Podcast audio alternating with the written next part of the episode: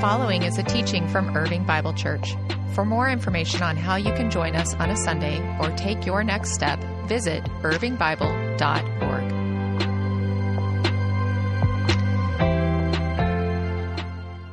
Uh, good morning, everybody. Good morning, IBC. I said, Good morning, IBC. There you go. Now you're up. It's so good to be back here in this room, which is so special to me and to my wife, who, Iva, who will be at the second service. This, this staff, this community has meant so much to us over the years. Uh, Pastor Barry, Pastor Andy, Pastor Brian, uh, Crystal, Elba, everybody. There's so many names I could name. I'm just so grateful to be with you here on this morning. Now, I, I want to, I want to, I want to start by this. We came in, and uh, we've been here since uh, uh, we've been here since last week. When did we get in? We got in Sunday on 4th of July. And uh, we, we live in Portland now. And of course, I, I miss Dallas.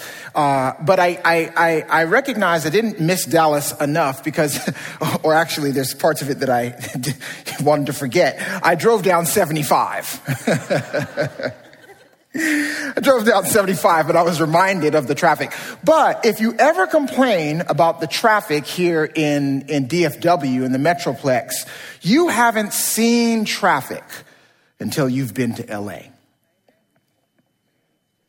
That traffic is, is out of this world. I mean, I've, I've, I've, had the privilege of living in different places. Ministry has taken me all over the country. I've lived in different spots. And by far, LA traffic is, is indeed a problem.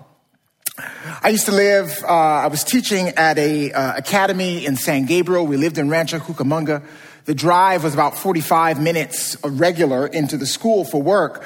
Uh, but uh, it, on the mornings, when you were making the morning co- commute, the drive wasn't 45 minutes. The drive was an hour and a half. And you can imagine the stress and the agitation and, and everything that you would have on a drive like that. And I used to get to work and I would be, I would be complaining to my, to my uh, colleagues, to the other teachers about, about the drive. And every single day I was complaining about it and complaining about it and complaining about it. Until one day, one of my colleagues, uh, who used to live out our way, uh, she she told me she said, "Curtly, don't just go down uh, the the ten. You got to go down the ten and then get off at this exit and take this street." And then she, she went to explain to me all these other routes I could go to get to work. And you, you get off here and you make a right here and you do this. And, and, and, and I didn't listen to her. Why? Because I'm stubborn. so I didn't listen to her. My wife can attest to the stubbornness sometimes. So I didn't listen to her. And I continue to just go my way and just keep going down the, the, the 10 and getting caught in traffic, sometimes maybe the 210. And, and, and I would keep coming in and complaining. And then one day she was tired of my complaining. And she said, Curtly, I've showed you what to do. And you're still going to face some traffic in the route that I told you to go. But you'll get to work far less frustrated. And she said, she said these words. She said, you can either continue taking your own route or you can choose to go another way. We're in a series uh, this morning entitled Can You Relate, where we're talking about the ways we relate to each other with our friends and our, our, our family, every, everybody really. And today we're talking about how we can relate uh, to our, our to those who are in our family. And and the truth this morning is is really quite simple that that to be a human being is to be part of a family. Our position in that family may be as a mother or a father, a sister or a brother, perhaps even as a grandfather or a grandmother but because all of us in this room are children, because every person here is, is someone else's child, that means that to be a human being is to be part of a family. And unlike our friends, we can't choose our family, although at times we wish we could. we can't swap or our, our troubled siblings or, or trade our criticizing parents or exchange our irresponsible adult children. What we have is what we've got. By the same token, we can't run away from our families either, right? There's, there's, there's no continent or country. There's no, no city or, or town or school that is far enough to change the fundamental fact that I am a knight. And, and, and, and Barry Jones is a Jones, and that you are a Smith, and that you are a Taylor. Our familial roots are so strong that, that neither distance nor time will uproot them. Why? Because to be a human being is to be part of a family. As one author says, the familial umbilical cord is infinitely elastic. And since being a part of a family is part of the nature of our humanity, we have to ask, what does a normal family look like? Now, now to be clear, I'm not talking about uh, normal in terms of what constitutes a family, right? Uh, uh, uh, uh two parents, two and a half kids, a white picket fence, and a dog. not talking about that. I'm talking about family and how we relate to each other. What is, what does a normal, emotionally healthy, well functioning family look like? And the second I ask that question, the minute it rolls off my lips and you hear it, bells are going off probably in, in your heads because we all know the frightening truth that while some are more healthy than others, all of our families are broken. In fact, this is, this is really, uh, in part, the story of Genesis, the first book of the Bible. And the legacy of our first parent, uh, Adam, who, who was the first child of God, but who also rebelled against God, our heavenly Father. And choosing to believe that God was opposed to his life, he chose animosity over intimacy when he ate from the forbidden tree. You all know the story. And what happens afterwards, if you go back and read it? Immediately, the antagonism between him and Eve happens. Instantly, start blaming each other. And we see the same thing that continues throughout the rest of the book. Cain murders Abel. The resentment of Abraham and Sarah leads them to play favorites between their children Isaac and Ishmael. In the next generation, the bitter rivalry between Jacob and Esau. And in the generation after that, the hostility of 10 brothers who, sold, who sell one of their youngest, Joseph, into slavery. This is what the apostle Paul says. This is what he means. This is, this is what he, when he means when he says, death reigned from the time of Adam to the time of Moses, even over those who did not sin by breaking a command, as did Adam, who is a pattern of the one to come. But we don't even need to go to scripture for this, right? Do we, right? We don't even need to go to scripture uh, to, to really kind of prove and illustrate this point. All we need to do is take an honest look at our own families to see the generational pathologies and the dysfunction. Behind the doors of our well manicured apartments and our beautiful suburban homes are pathologies of parental favoritism and bias antagonism and anger, sibling rivalry and jealousy, emotional and physical abandonment, infidelity, unfaithfulness, rage, resentment. And we try our best to avoid it, don't we, right? Or we totally try our best to avoid it. We, we try our best to, to, to, to keep the dysfunction at bay, to keep it underneath the surface so that nobody sees it, even ourselves. But it's always there. And it comes up every Thanksgiving, every Christmas, the animosity, some of you are laughing, so I know I'm telling the truth, right? Right? The animosity and the antagonism rises to the surface. Why? Because a normal family is a broken family and one that we can't exchange. So, since this is the case, since this is the reality, right? You tracking with me this morning? Since this is the reality, the question now becomes how do we relate? How do we relate to our family with its unique dysfunctions? And, and, and, and to be honest, this is totally complicated. This is so complicated. I, I don't pretend to have all the answers, nor do I think that it's simple or it's easy. Please don't hear me say that this morning. Still, to find the way forward, we have to turn to Jesus. Why?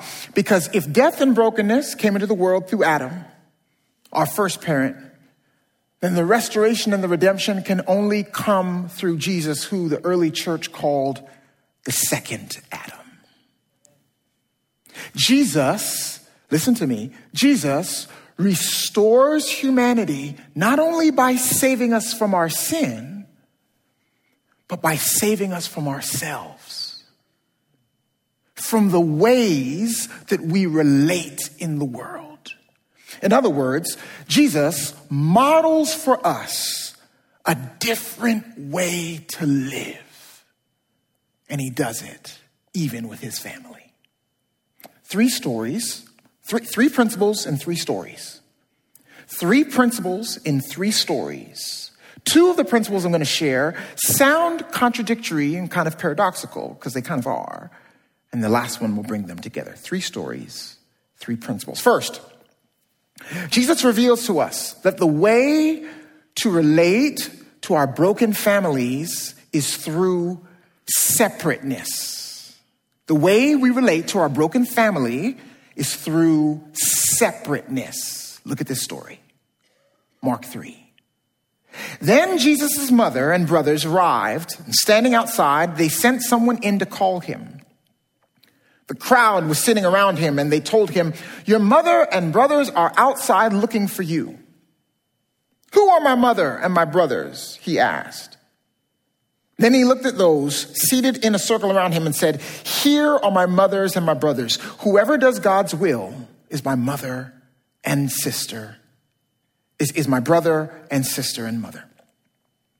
Jesus is in his home region of Galilee where he's healing the sick and performing exorcisms. Yes, Jesus did that. It's in the Bible.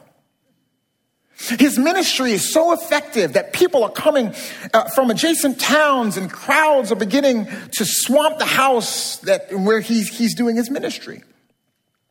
And but after hearing about what Jesus has been saying and doing, look at what happens. His family decides they're going to stage an intervention.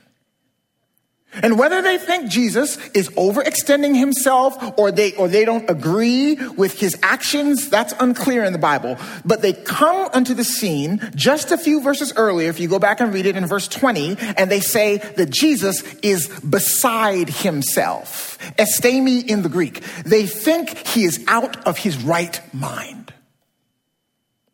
So when they send someone into the house, Watch what's happening. See the picture. When they send somebody into the house now, they're not calling him out to talk about the weather. That's not what they're doing.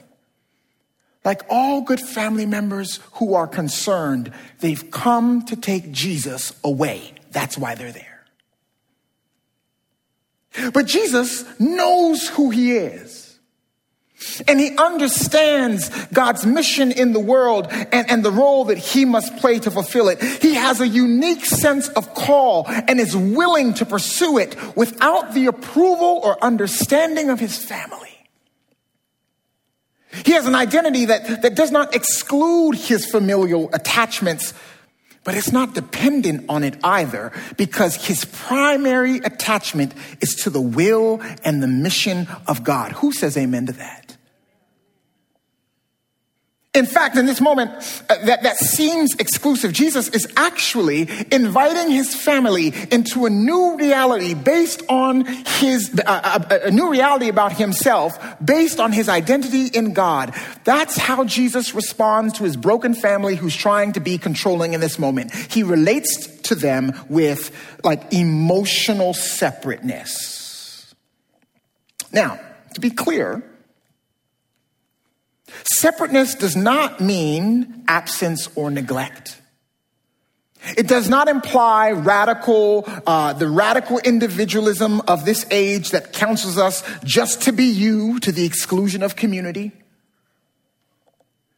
No, separateness, separateness is about being able to define ourselves as separate or, or unique individuals within relational contexts of love and trust. Family psychologists call this uh, term differentiation. Differentiation, big term. Here's what it means. Here's the definition the capacity of a family member to define his or her own life's goals and values apart from surrounding togetherness pressures that say I when others are demanding you and we.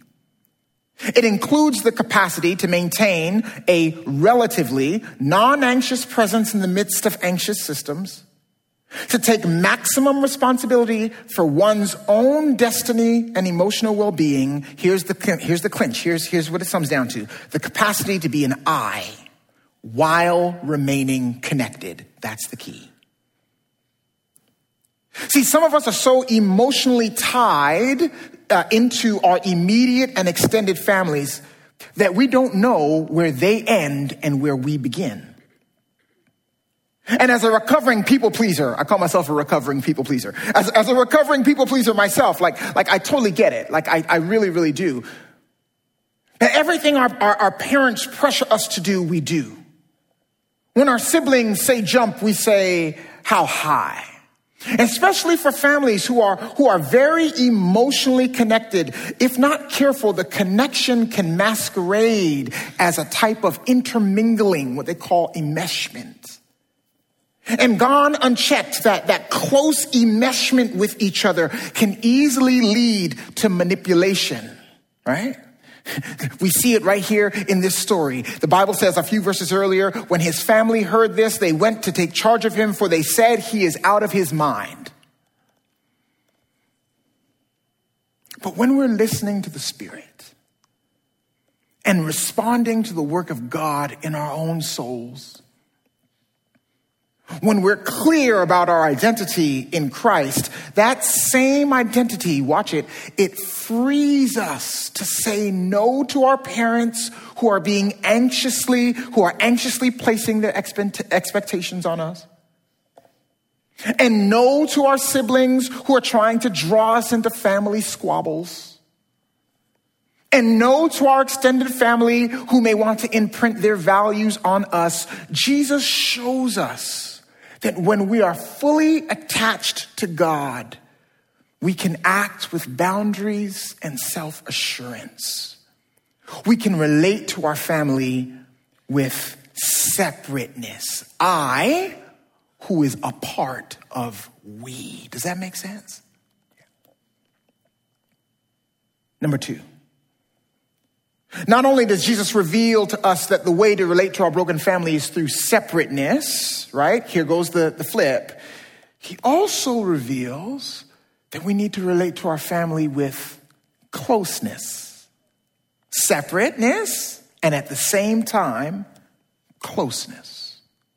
Second story, here goes John 19. Watch this. I love this thing. By standing by the cross, but standing by the cross of Jesus were his mother and his brothers his mother and his mother's sister, rather. Mary, the wife of Cleophas, and Mary Magdalene. When Jesus saw his mother and the disciple whom he loved standing nearby, he said to his mother, Woman, behold your son. Then he said to the disciple, Behold your mother. And from that hour, the disciple took her into his own home. Look at the scene. Look at the scene now. Jesus is on the cross, dying for the sins of the world, dying to restore God's good creation. This is where his life has been headed the whole time. This is where Jesus' individuality is leading him, right? He, he's, he's fulfilling his call and his mission on earth. This is where his life is going the whole time. And in the midst of doing what he has been called and created to do, he stops dying long enough to comfort and care for his mother. His words are comforting because they are recognition that she is in pain. But his words are, are caring because in the ancient world, a woman was considered to be the ward, to put it nicely, of her oldest, closest living male adult relative. So in, in, in connecting with his, so in connecting his mother to the apostle John, watch what he's doing. Jesus is making sure that she won't be homeless or unsupported or left to the whims of society. In the greatest moment, in his greatest moment, Jesus stops what he's doing, connects with his mother during the time of her greatest emotional need closeness. Closeness, emotional closeness. Now, closeness doesn't mean that we're the ones doing all the heavy emotional lifting. That doesn't mean that. Nor does it, does it imply that, that we need to be close to a family member. Please hear me, please hear me, that we need to be close to a family member from whom we may have suffered various types of abuse. And I know that there might be some of those listening on, on, on the internet or, or those in this room. And if that's you, that needs to be handled with the most delicate care. And we have people, deacons and prayer warriors in the, in the town hall afterwards. Please see them. They can connect you with a professional and help you deal with that wound. So I'm not talking about that. But when all things are equal, closeness looks like being a support for our brothers or sisters, even if they have not always been there for us. Closeness looks like, like staying connected to our parents even when we don't feel like it. It looks like staying, uh, still inviting uh, uh, to dinner that family member with uh, who is a card-carrying Democrat or the one who always votes Republican. Closeness looks like being there for our relatives, though they adhere to a different religion. It looks like being present to our children, though they may share different values than us, moral values. Whatever disagreements we may have in the past, Whatever issues that still might dominate our family life, closeness looks like not throwing in the towel, not holding anybody in contempt. Closeness looks like remembering that our identities include being connected to we while still being an I. Quickly, I love this story uh, uh, uh in uh, one of these, these movie that I, I, I liked from way back in the day, uh, early 80s, uh, Lean On Me with Morgan Freeman, if anybody's seen it. And there's this scene, Morgan Freeman's character, uh, he, he, uh, he's a principal of this high school, and in order to keep drug, drug, uh, drug dealers out of the high school, he, lo- this is really illegal, but he locks the doors, the, the, the, he changed the doors of the school to keep the drug uh, dealers out. Clearly, this is a fire hazard. Word gets back to the school, uh, to the school board. They call a meeting. His best friend, who has been uh, like a brother to him his entire life, is the superintendent, the one that got him the job.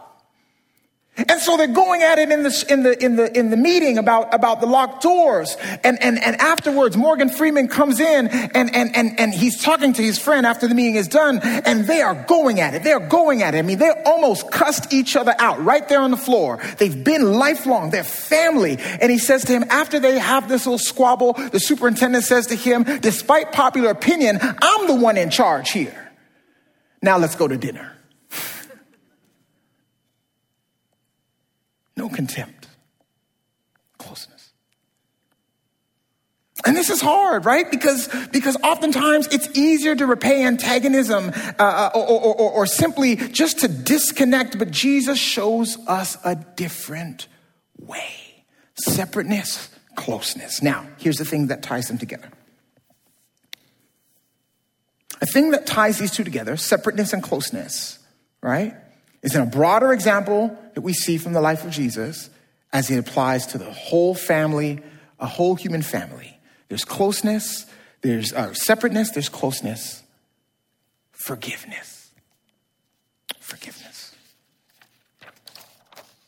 Just a few minutes before uh, he has this intimate moment with his mother, Jesus looks down upon the Roman soldiers who have just ruthlessly flogged and mangled his body and nailed him to a tree.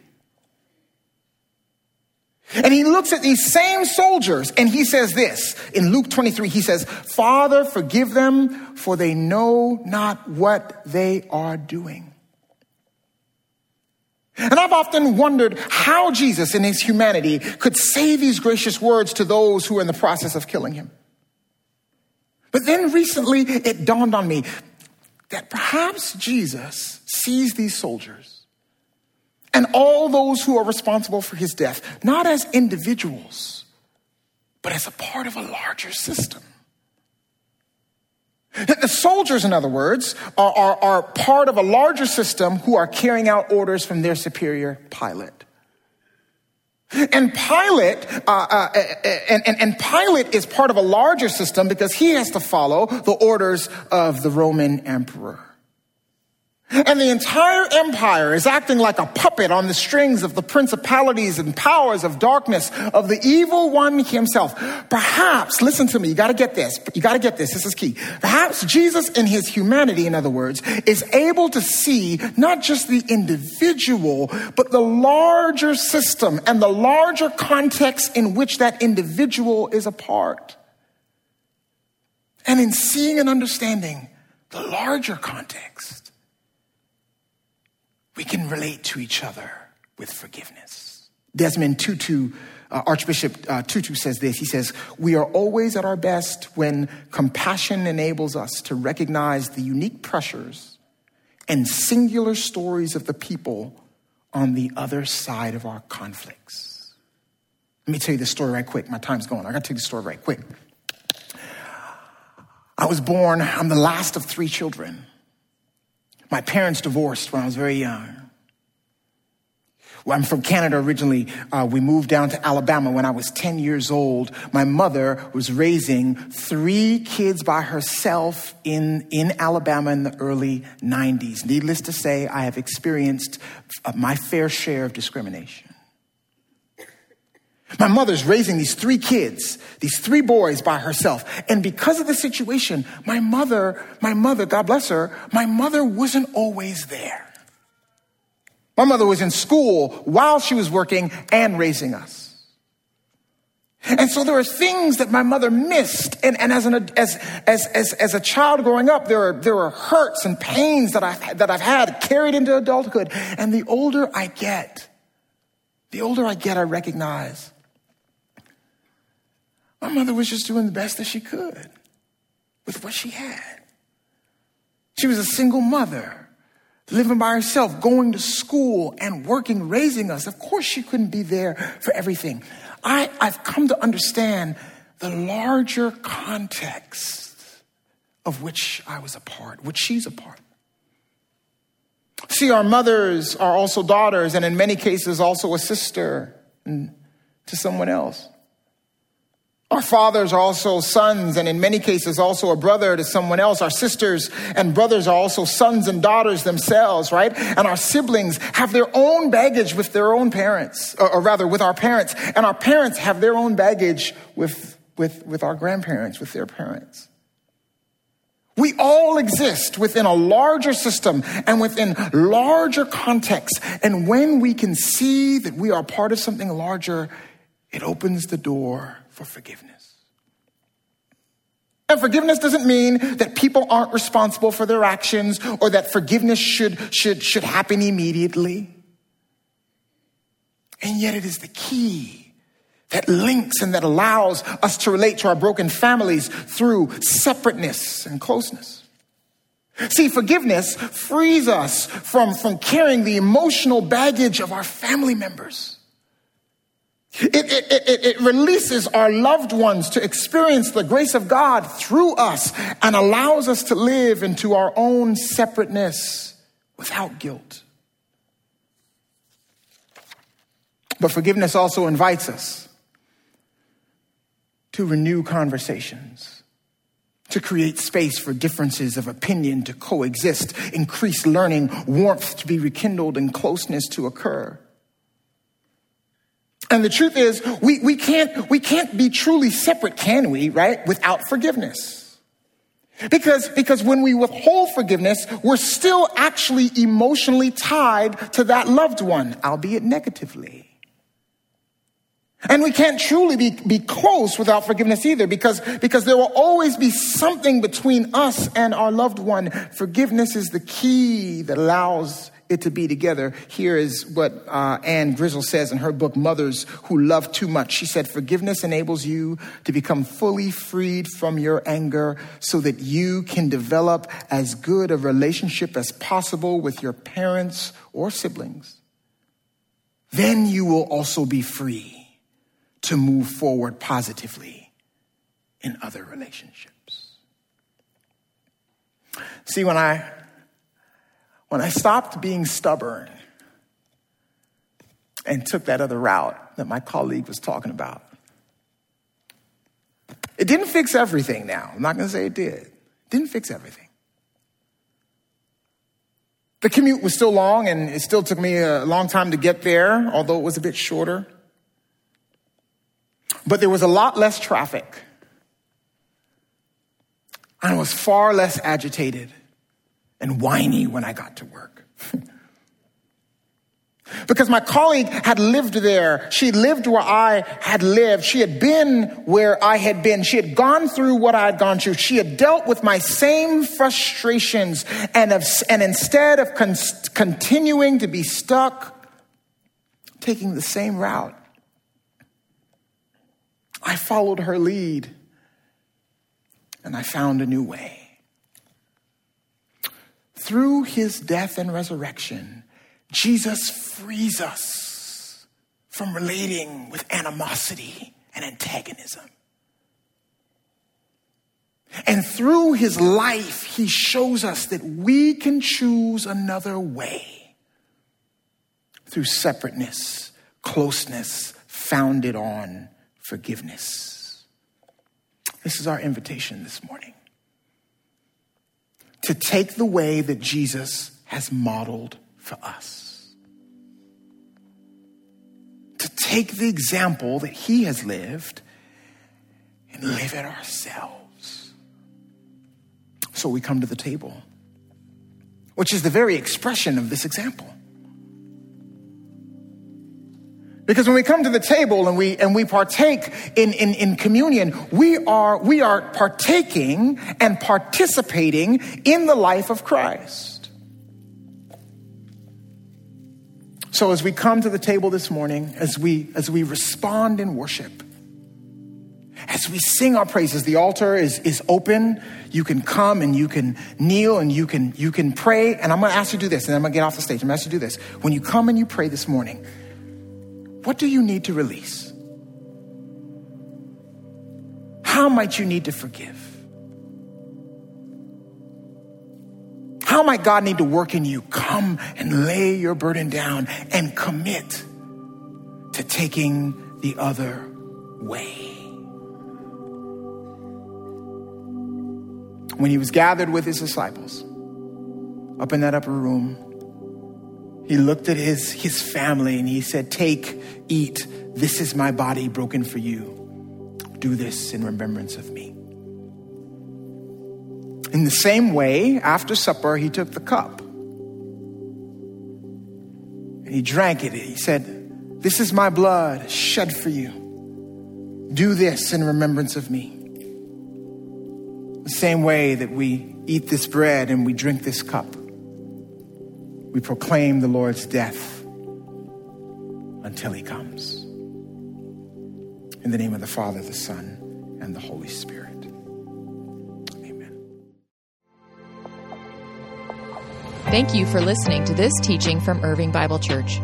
For more information on how to join us on a Sunday or take your next step, visit irvingbible.org.